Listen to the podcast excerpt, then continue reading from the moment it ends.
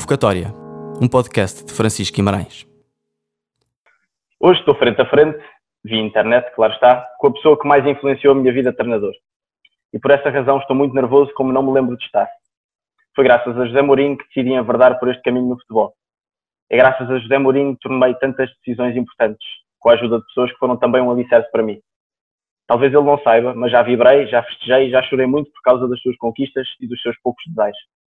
Todos nós precisamos de mestres e o José Mourinho é um dos meus mestres. E isso tem uma razão de ser. Não são só os muitos títulos coletivos e individuais, mais de 25, não são só as Ligas dos Campeões que venceu no Porto ou no Inter de Milão, não são só os campeonatos e taças que venceu em Portugal, na Inglaterra ou em Espanha. É muito mais do que isso. É o que representa, é o que representa para a inovação do treino desportivo em Portugal e no mundo o impacto que teve ao trazer mais humanidade para o campo, para a relação com os jogadores, com a sua equipa, com os mídias, com os adeptos. A forma como vence, deixando uma marca sua e daqueles que o acompanham. A forma como se entrega às coisas, abdicando do seu próprio conforto. A forma como perde e sofre os desaires do campo e da vida, com muita dignidade e com invulgares integridade e força para se reerguer, mais forte ainda, a partir dos erros que cometeu.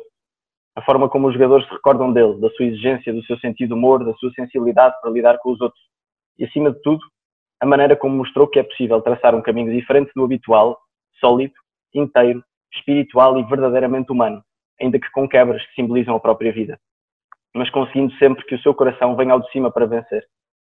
Mesmo quando parece impossível, até parece que esse facto em José Mourinho é um motivo de transcendência ainda maior do que quando parece possível. Bem, há tanta coisa para se falar com uma pessoa que já ganhou tudo o que havia para ganhar, ou quase tudo, há sempre espaço para a novidade. Hoje vamos falar sobre o significado das vitórias e das derrotas, sobre a importância da união numa equipa, sobre a multiculturalidade e o nosso olhar diante dessa multiculturalidade, sobre o despertar alguma coisa no coração do outro através da liderança, enfim, sobre tanta coisa que podemos levar para a nossa rotina muitas vezes desenfreada. É para mim uma grande sorte e um luxo inesquecível poder contar com a sua presença. Quando comecei este projeto nunca pensei que coisas como estas pudessem ser possíveis, mas pelos vistos são, ainda não sei se as mereço. Olá José Mourinho, mais obrigado. uma vez. Obrigado, obrigado, obrigado. Mais uma vez, obrigado eu por ter aceitado este, este convite. Começo uma, uma pergunta um bocadinho fora da caixa. Se tivesse de escolher uma figura histórica, alguém do desporto, alguém fora do desporto, que não percebesse nada de futebol, para trabalhar consigo na sua equipa técnica, quem é que escolhe? Apanhaste um bocadinho de surpresa com a, com a questão não me estou sequer a conseguir lembrar de alguma, de alguma figura, mas seguramente, seguramente iria pensar numa, numa pessoa que pudesse, que pudesse transmitir a uma, a uma geração que no fundo são os meus liderados de hoje, eh, que pudesse transmitir a uma, a uma geração a princípios uh, intemporais que têm a ver com dinâmicas de grupo, que têm a ver com solidariedade, que têm a ver com exatamente algumas das coisas que tu acabaste de, de falar, essa capacidade de, de saber ganhar, a capacidade de saber perder e de, e de reagir e, e, e seguramente ia pensar numa, numa pessoa que fosse forte neste campo das, das humanidades. O que é que lhe deu o lado académico da sua vida?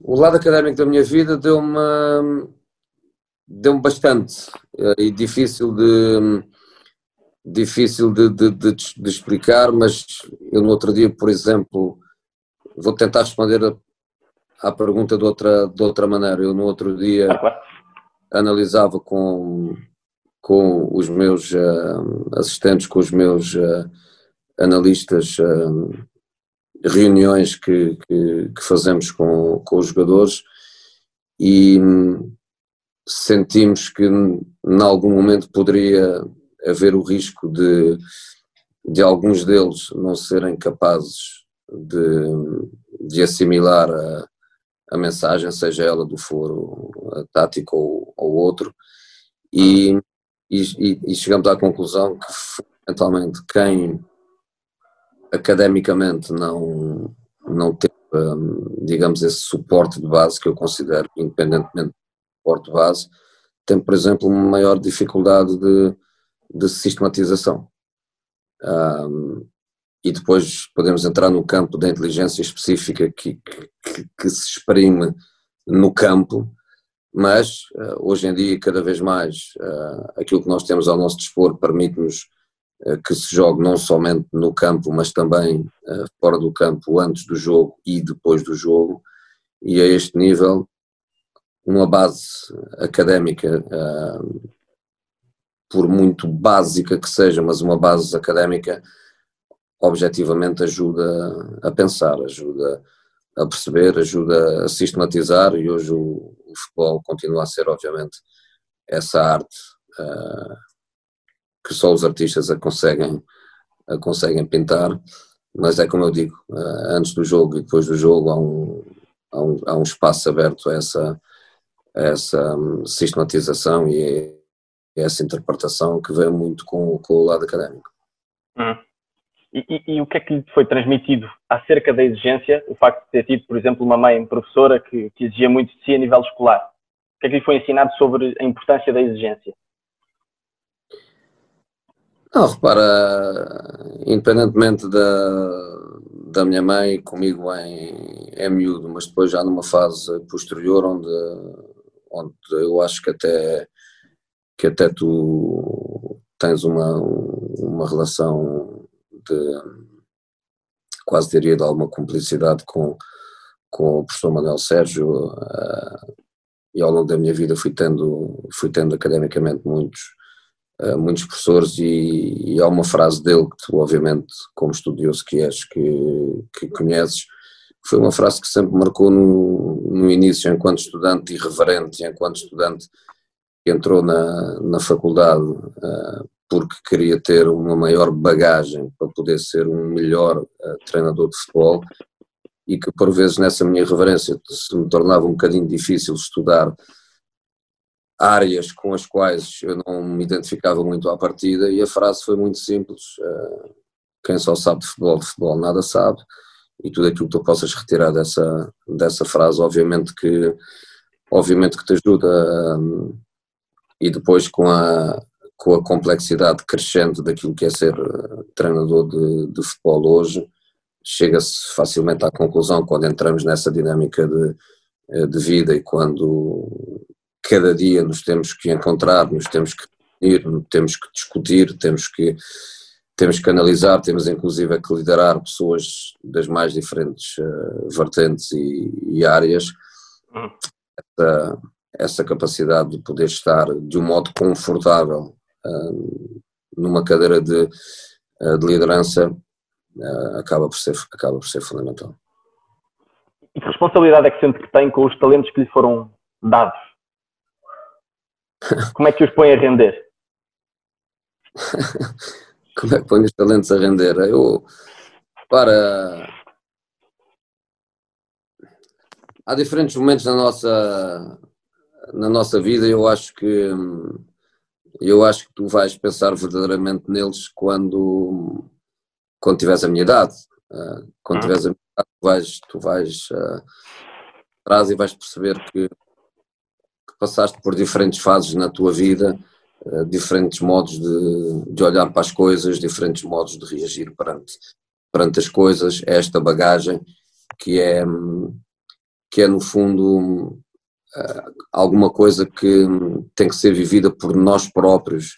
Uh, o meu filho é mais jovem que tu, mas não, mas não tanto. Eu às vezes sinto que não devo, que não devo ser eu a, a tentar lhe explicar determinado número de coisas que eu acho que elas têm que viver, ele tem que passar por elas.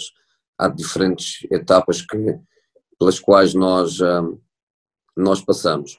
Uh, e há modos diferentes de olhar para coisas muito similares e que com, com a experiência e com o andar do tempo nós vamos modificando um bocadinho o nosso posicionamento perante, uh, perante elas. Mas houve, um, houve uma coisa que, que eu sempre senti desde o, uh, desde o princípio, porque nós às vezes somos um bocadinho, um, um bocadinho naivos na forma de, de abordar as, as coisas.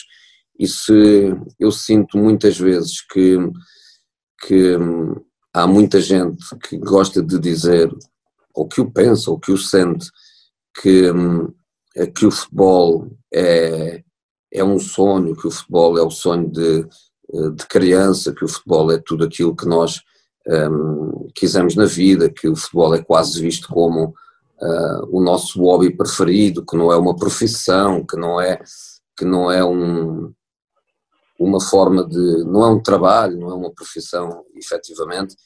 Eu, desde o princípio, que olhei para o futebol destas duas maneiras. Por um lado, tudo isso, por um lado, tudo isso, eh, por um lado, sem dúvida nenhuma, que desde eh, de miúdo quis que o futebol fosse a, fosse a minha vida e que depois fui, fui andando na direção certa de vou deixar de ser jogador para ser, eh, para ser treinador, vou utilizar aquilo, aquilo que, que o ser jogador, ainda que de baixo nível, me, me deu e me ajudou para ser um melhor, um melhor treinador, mas nunca deixei, em momento algum, de considerar o futebol o meu trabalho, a minha profissão. Ok, o futebol é a minha paixão, eu sei o futebol estava, como dizemos na gíria, feito ao bife. Uh, eu sei o futebol, não, sou eu próprio, eu sei o futebol, uh, não consigo ser feliz. Eu sei o futebol, nem mesmo em casa uh, consigo encontrar felicidade e transmitir felicidade. quando fui despedido e tive sem trabalhar alguns meses, o vazio. Nada disso eu vou, eu vou dizer que é mentira, porque não é mentira, mas desde o princípio que eu consegui sempre olhar para o futebol como o meu trabalho, é o meu trabalho, é a minha profissão, eu quero fazer bem, eu não posso desperdiçar o talento que, uh, que tenho, eu não posso desperdiçar a formação uh, que, que me custou, porque a formação custa, não digo custa dinheiro, mas a formação custa, é um processo, é um processo que por muito prazer que nos dê, não é fácil, e eu sempre olhei para o futebol também nessa, nessa perspectiva.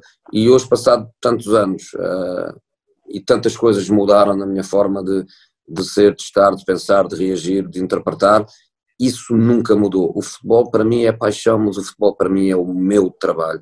E acho que estou aqui a olhar, por exemplo, para o chão. Quem veio pôr esta alcatifa nesta, neste, neste gabinete e neste edifício deve tê-lo feito, seguramente, ou talvez não, com algum prazer, mas seguramente que o fez com um sentido tremendo de, de profissionalismo. Por isso é que está perfeito, por isso é que está lindo e por isso é que provavelmente quando nós quisermos mudar o, a Alcatifa vai ser a mesma empresa e as mesmas pessoas que o vêm fazer. Eu sempre tive esse sentimento, eu quero fazer bem. E depois transportas isso para o jogador e encontras na imaturidade do jogador, tu encontras muita gente talentosa que depois desperdiça talento. Eu tenho, porque já estou a trabalhar com muitas gerações diferentes, eh, os meus primeiros jogadores já são, já não são jogadores, já são, já são homens de 40, 45, eventualmente 50 anos, e já e tenho encontrado alguns deles que me têm dito, Mister, tu tinhas razão, e é tarde, é tarde porque, porque se desperdiçam talentos e eu sempre, sempre foi uma coisa que eu nunca quis que acontecesse comigo, tinha que, tinha, tinha que me levar até aos, aos limites e é, e é aí que eu quero estar até ao fim. Porque escolhe sempre lugares de construção e não lugares que já estão construídos? Eu acho que são eles que me escolhem a mim. acho que não ser eu que os escolho, que os escolho a eles.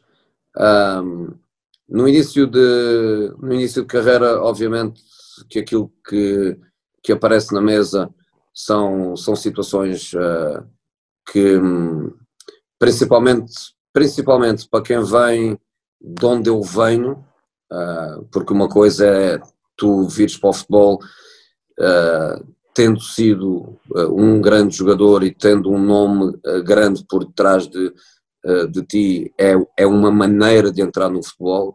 A maneira como eu entrei no futebol, principalmente há 20 anos atrás, foi um, foi um, foi quase um alien, porque, porque aquilo que eu represento hoje, o rapaz, ok, eu tinha um nome, não era meu, era meu porque o meu pai me tinha dado, mas no fundo eu era simplesmente um, um mau jogador de futebol que jogava nas, nas ligas secundárias e um, e um estudante universitário era quase um alien, porque naquela altura, quando alguém das faculdades chegava, normalmente chegava, mas chegava com outro tipo de, de funções, com outro tipo, inclusive, de, de, de, possibilidades e de probabilidades de conseguir fazer uma carreira como treinador. Hoje, felizmente, uh, que é diferente e felizmente que eu tenho esse, esse sentimento de que, de alguma forma, ajudei a, a, a mudá-lo e ajudei a mudar eh, de uma maneira, quanto a mim, que me deixa efetivamente muito, muito contente,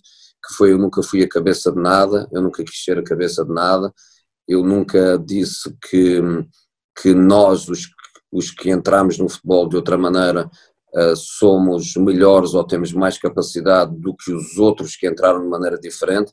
Nunca entrei nesta dicotomia, nunca entrei nesta discussão, uh, mas sinto que efetivamente uh, ajudei a que, a que houvesse espaço no futebol para pessoas de diferentes, de diferentes formações. E isto para mim foi uma coisa que me, que me marcou, que me marca e que me faz muitas vezes recuar no tempo e olhar para determinado tipo de dificuldades que eu tive e que hoje eh, as pessoas que tentam construir uma, uma carreira têm uma, uma situação completamente diferente. E no seu papel enquanto, enquanto líder, diz muitas vezes que é um modelador de homens. O que é que isso, o que é que isso quer dizer? Uau! esta questão da liderança está tão teorizada e está tão analisada. Por um lado, uh, mostra efetivamente que é um, um aspecto absolutamente fundamental e cada vez mais fundamental nesta área, mas por outro lado, se calhar a, a teorização e a discussão levam-nos por vezes um, numa, numa direção em que nos esquecemos um bocadinho, um bocadinho daquilo que no fundo acaba por ser muito básico, que são a resolução dos problemas do dia a dia.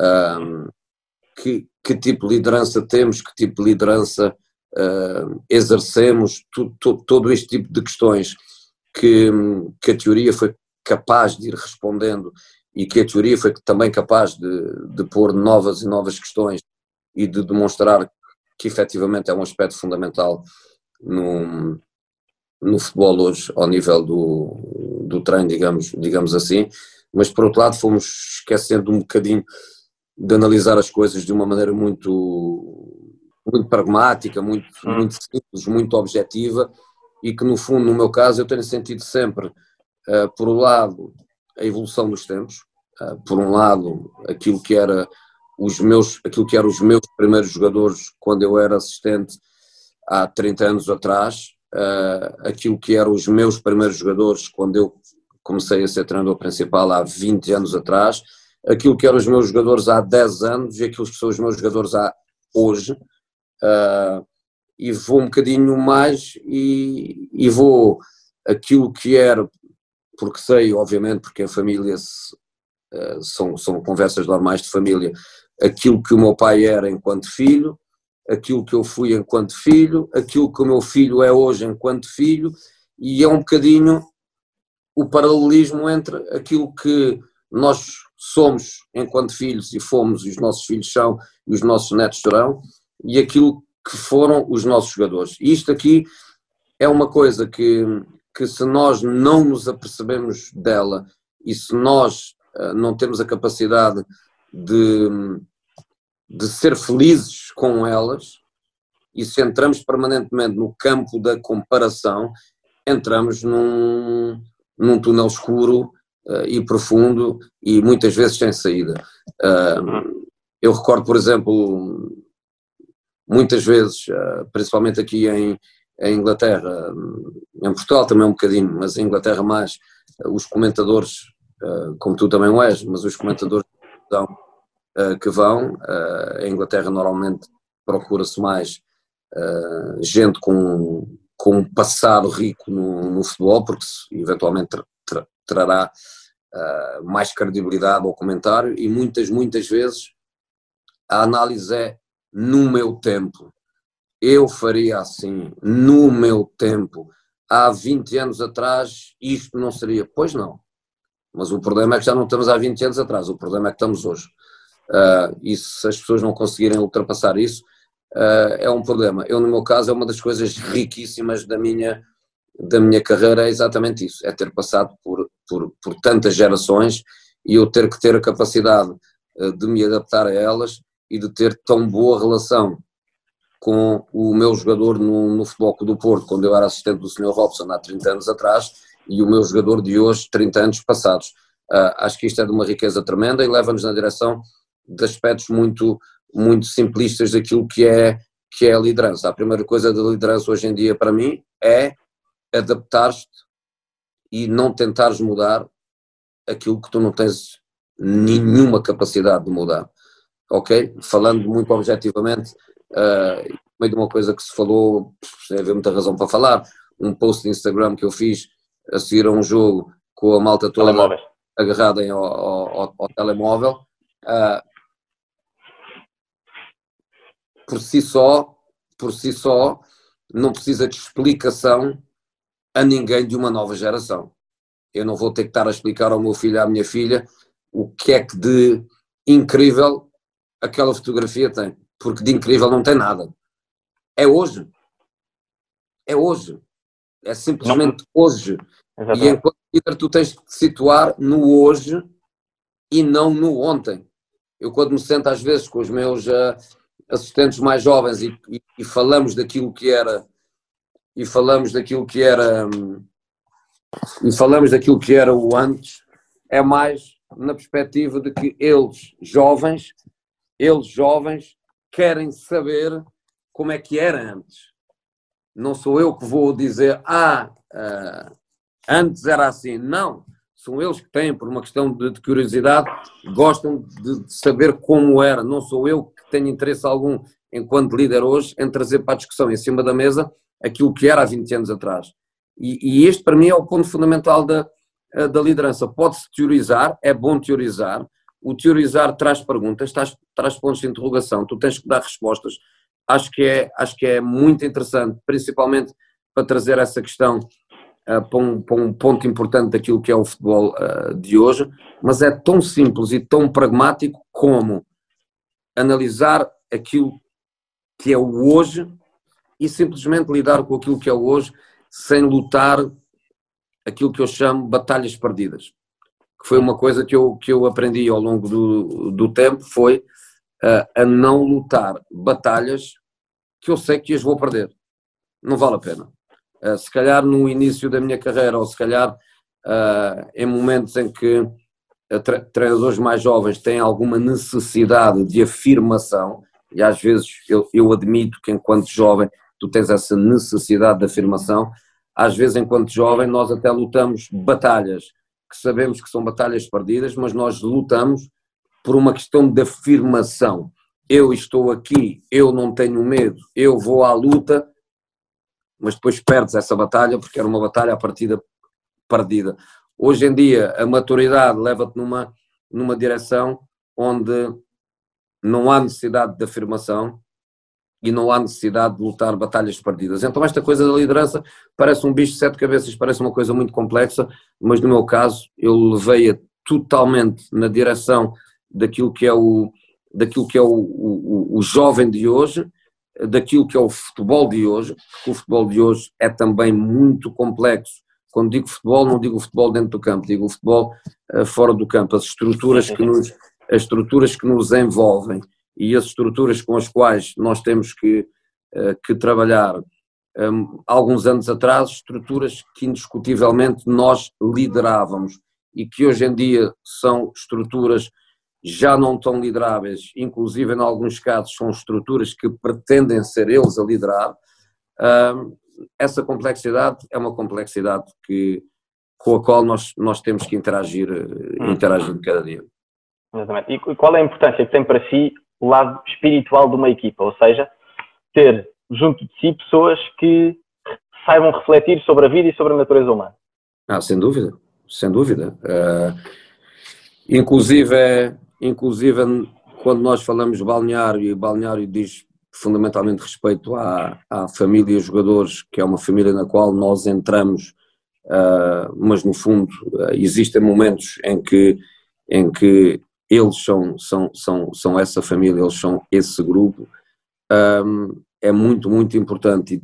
Um treinador tem que se considerar um treinador com muita, muita sorte, uh, ter gente uh, com, essa, com essa dimensão, porque um, se calhar não é a palavra certa hoje falar em, em vírus, uh, porque o mundo tem, tem o que tem a esse nível, mas eu costumava dizer que no, nos balneários os vírus uh, propagam-se uh, a, 200, a 200 por hora e, e a positividade também, a negatividade e a positividade. E, e, ter gente com essa, com essa dimensão é muito, muito, muito importante, eu diria muito que é fundamental. Tu dizias, qual foi a palavra que tu utilizaste? Espiritualidade? Espiritual, ou... espiritualidade. Não no sentido religioso, mas o saber refletir sobre eu as coisas. Dizia, eu dizia, no fundo, é, é Team Soul, eh, é a alma, é a alma de uma, é alma de uma equipa, é a alma de uma equipa e, e essa alma constrói-se uh, tanto mais uh, os valores estejam completamente presentes e sejam e sejam valores que se podem que se podem discutir e são valores que se vão que se vão criando e, e, é, e, é, fundamental, é uma, coisa, é uma coisa fundamental que muitas vezes se desenvolve quase de uma maneira uh, automática, mas depois no fundo tu vês eh, determinadas equipas, equipas jogar uh, e quase que se consegue identificar, uh, independentemente do tal contexto da análise técnico-tática do jogo, consegue-se quase identificar quais são as equipas, quais são os grupos onde isso se desenvolveu mais,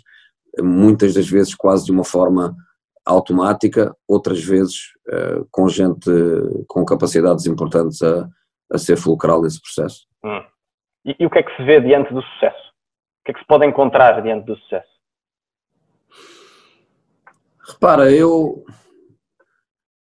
Para mim, o, depende da maneira como tu olhas. Depende da maneira como tu olhas. Uh, para mim, há o, há o sucesso na globalidade e há o, e há o sucesso pontual, que são, que são momentos que, no meu, que, no meu caso, uh, eu tento, tento que sejam, sejam os jogos, digamos, digamos assim.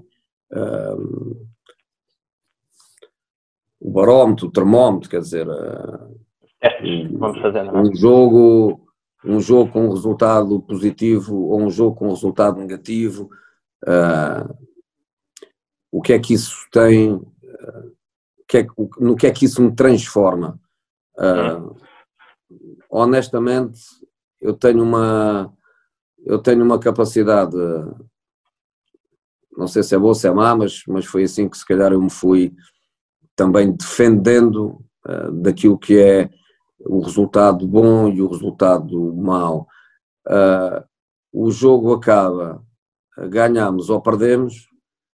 Uh, a primeira coisa que eu digo, por exemplo, a um assistente, quando depois do jogo nos sentamos no, uh, no autocarro, é no próximo jogo. E começo imediatamente a falar do próximo, do próximo jogo. Ainda antes de analisar aquilo que aconteceu, ainda antes de desfrutar da, da grande vitória ou de, entre aspas, chorar a, a derrota, a minha pergunta é sempre a mesma. E o próximo jogo? e tu? Como é que jogarias? E tu? Quem é que achas que deve jogar? E tu, preparador físico? qual é a primeira sessão? como é que é? E, e mesmo num espaço autocarro, num espaço uh, avião, é o, é o dia seguinte.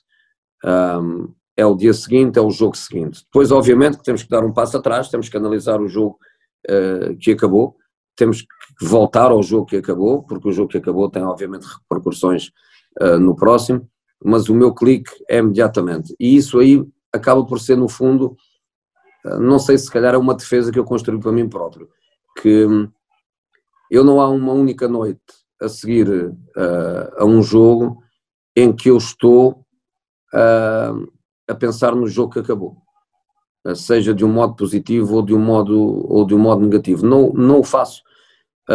Não faço, obviamente que há uma implicação na tua, na tua alegria, no teu, no, teu bem-estar. Obviamente que sim, que a vitória e a derrota nos levam nessa, nessa direção. e infelizmente eu conheço esse sentimento praticamente desde, desde que nasci. é uma coisa que, mesmo que nós não queiramos, é uma coisa que influencia a família e os amigos. Uh, tu és um profissional de futebol, a vitória cria uh, alegria nas pessoas que te amam, a derrota cria tristeza nas pessoas que te amam. eu, obviamente, conheço isto desde, desde que nasci, porque a vivi enquanto o pai jogador e depois o pai treinador e eu, e eu próprio.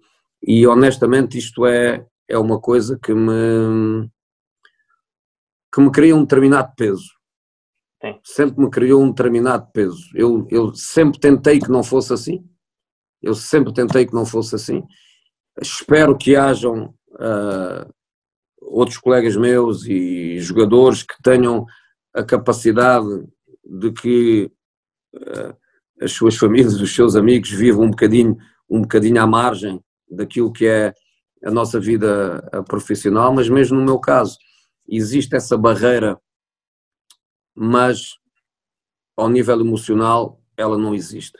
Isso é a coisa que me, que se eu posso dizer alguma coisa que ainda hoje me pressiona, depois de tantos anos, alguma coisa com a qual eu sinto esse peso, eu sinto esse peso. É a única coisa que eu sinto o peso, é esse peso da responsabilidade das pessoas que gostam de mim, sejam familiares, sejam amigos, sejam até pessoas que eu não conheço, mas, mas que sei obviamente que, que pelo mundo existem muitas pessoas que, que, que se revêem uh, em mim e, e, na minha personalidade e na minha pessoa, é uma coisa que me pressiona, é eu tenho que ganhar para o bem-estar deles e não para o meu, e eu não posso, não posso falhar porque isso vai influenciar negativamente esta, esta gente que me ama e que obviamente eu, eu, eu, também, eu também retribuo. Isso é, é aquilo que efetivamente me pressiona.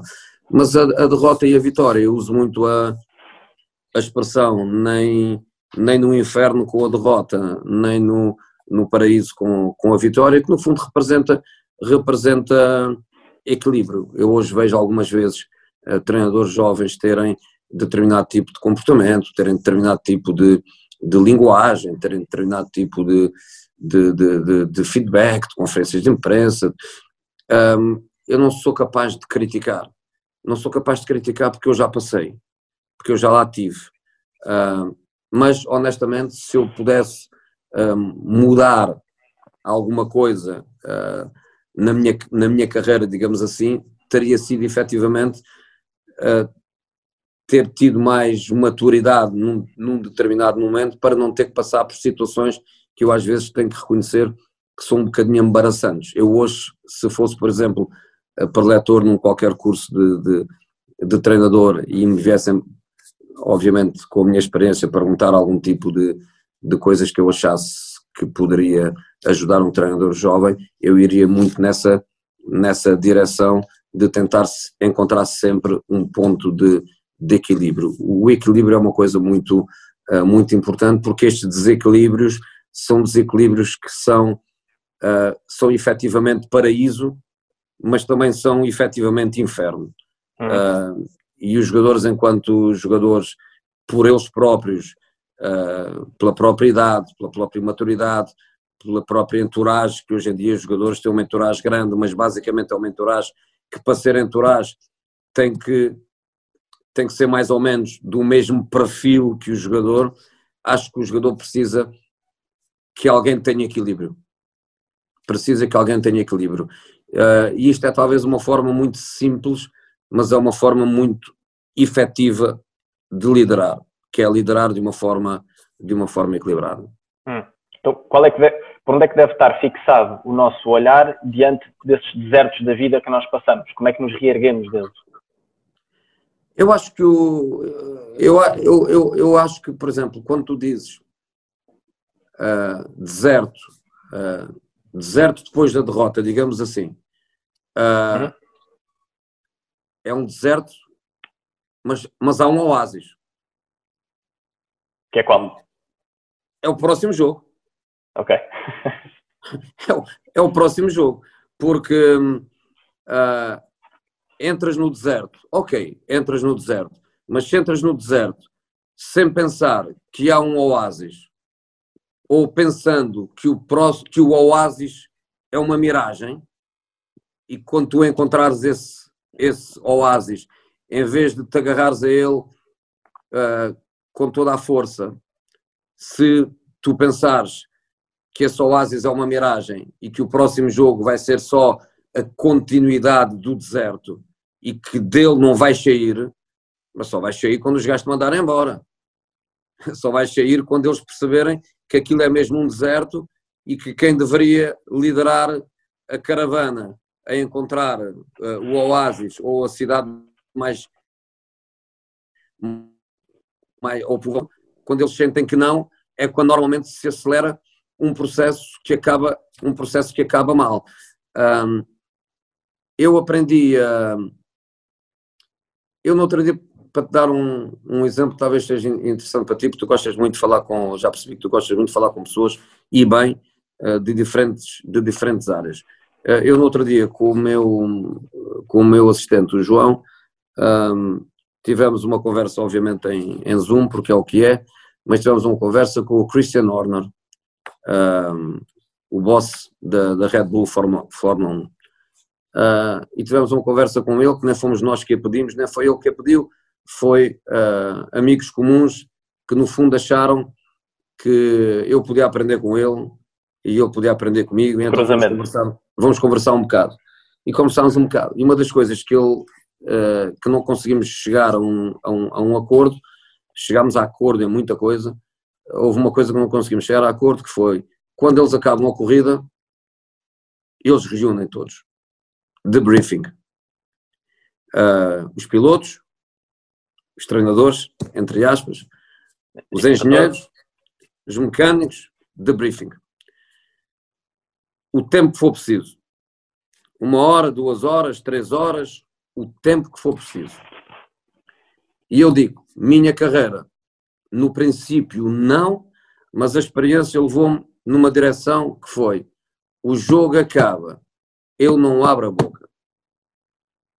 Ok, parabéns, um abraço, uh, perdemos, jogámos horrível, cagada, ou não digo nada, ou se eu achei que, que algum gajo errou e que se sente culpado e não sei o quê, um tapa nas, uh, nas costas, uh, ok, uma vitória maior, um abraço mais forte, uma derrota pior, uma cara de merda, mas eu não faço debriefing nenhum a seguir ao jogo, não faço. E não conseguimos chegar uh, a, a, a, um acordo, digamos assim, mas o Christian dizia: quando acaba é quando todas as sensações estão mais fortes. Eu estou de acordo, eu estou de acordo. Portanto, transportando isso para o futebol, se o jogo acabasse e nós nos reuníssemos, eu, os adjuntos, os analistas, os jogadores, uh, o departamento médico, se nos, nos, as sensações estão, estão mais frescas. No dia seguinte, eventualmente, perdeu-se alguma da informação que tem a ver com as sensações que estão mais frescas. Mas eu acho que, enquanto líder, também sou emocional, também sou emocional, ok, mais experiência, ok, mais controle sobre as emoções, mas não deixe de ser uh, emocional. E analisar um jogo, eu acho que não ia conseguir imediatamente a seguir descontextualizar-me daquilo que é a alegria da vitória e o estar fodido, entre aspas, com a, com, com, com a derrota. E não cheguei a acordo com, com, com o Christian uh, nesse, nesse aspecto. E eu acho que, que devemos, é a minha, é a minha maior, é, é a minha experiência, é o não pode ser nem céu nem inferno. E eu tenho receio que a minha, emo, que a minha emotividade, com o meu lado emocional, mesmo com toda a experiência e o controle que eu tenho, eu tenho receio que a seguir ao jogo eu possa entrar em caminhos que não são os caminhos melhores principalmente para levar aquele grupo ao Oasis.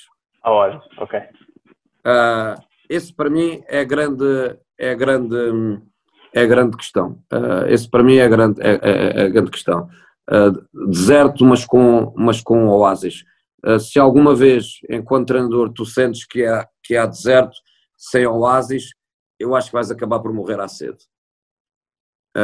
e temos que nos alimentar, mesmo nos momentos mais difíceis, mesmo nos momentos mais complicados, temos que nos alimentar sempre da fé, que tu podes interpretar fé, se quiseres, de um modo, de um modo hum, religioso, mas podes interpretar de um modo profissional a fé no teu, no teu trabalho, a fé nas pessoas que trabalham contigo, a fé na tua capacidade de análise, a fé na tua capacidade de, de reação, e é por isso que para mim, a seguir à vitória, um, a seguir à vitória não há Las Vegas, e a seguir à derrota não há o deserto do Sara sem bússola, uh, sem nada. Ok? Uh, encontrar um ponto de um ponto de equilíbrio e para mim o, o próximo jogo é sempre é sempre o, o jogo mais, mais, mais importante, é sempre o jogo mais marcante, venha após vitória, venha após derrota. Mister, agora duas perguntas, duas perguntas de resposta rápida para, para terminarmos, que é se, se tivesse que escolher uma característica do futebol que, que, o futebol ensinou para encarar a vida, qual é que teria, qual é que escolhia? O que é que o futebol é ensinou sobre a vida? O futebol é a vida e a vida é o futebol. Eu acho que se nós nos esquecermos daquilo que é o, o retângulo, onde obviamente vamos para questões mais técnicas, mas se olharmos para o futebol na sua globalidade, aquilo que o futebol é hoje, porque o futebol é, ok, a gente pode dizer, ok, vamos analisar o futebol ali dentro das quatro linhas, ou vamos analisar o futebol na globalidade. Se nós formos analisar aquilo que o futebol é na globalidade, o futebol não é um mundo de virtudes. Não é. Uh, aquilo que nós às vezes tentamos transmitir aos mais, aos mais jovens, uh, o futebol tem mil coisas boas. E podemos ir para lá, podemos ir para aquilo que é a cooperação, aquilo que é a solidariedade, todos estes princípios que são muitas das razões pelas quais os pais, ah, quando os miúdos ou as miúdas ah, são pequeninos, querem que eles façam desporto, tem muito a ver com tudo isto de positivo que o, que o desporto pode dar ao, ao nível dos princípios. Ah, o futebol visto numa globalidade não é de todo um mundo de virtudes. Portanto, eu acho que quem está no futebol percebe aquilo que o mundo é e quem está no mundo pode entender também aquilo que o futebol é. O que é que o futebol tem para nos ensinar? Eu acho que nos tem, tem para nos ensinar tudo aquilo que o mundo tem de bom e tudo aquilo que o mundo tem de mau. Mister, muito, muito obrigado. Gostei imenso. Quando precisares, avisa. Hein?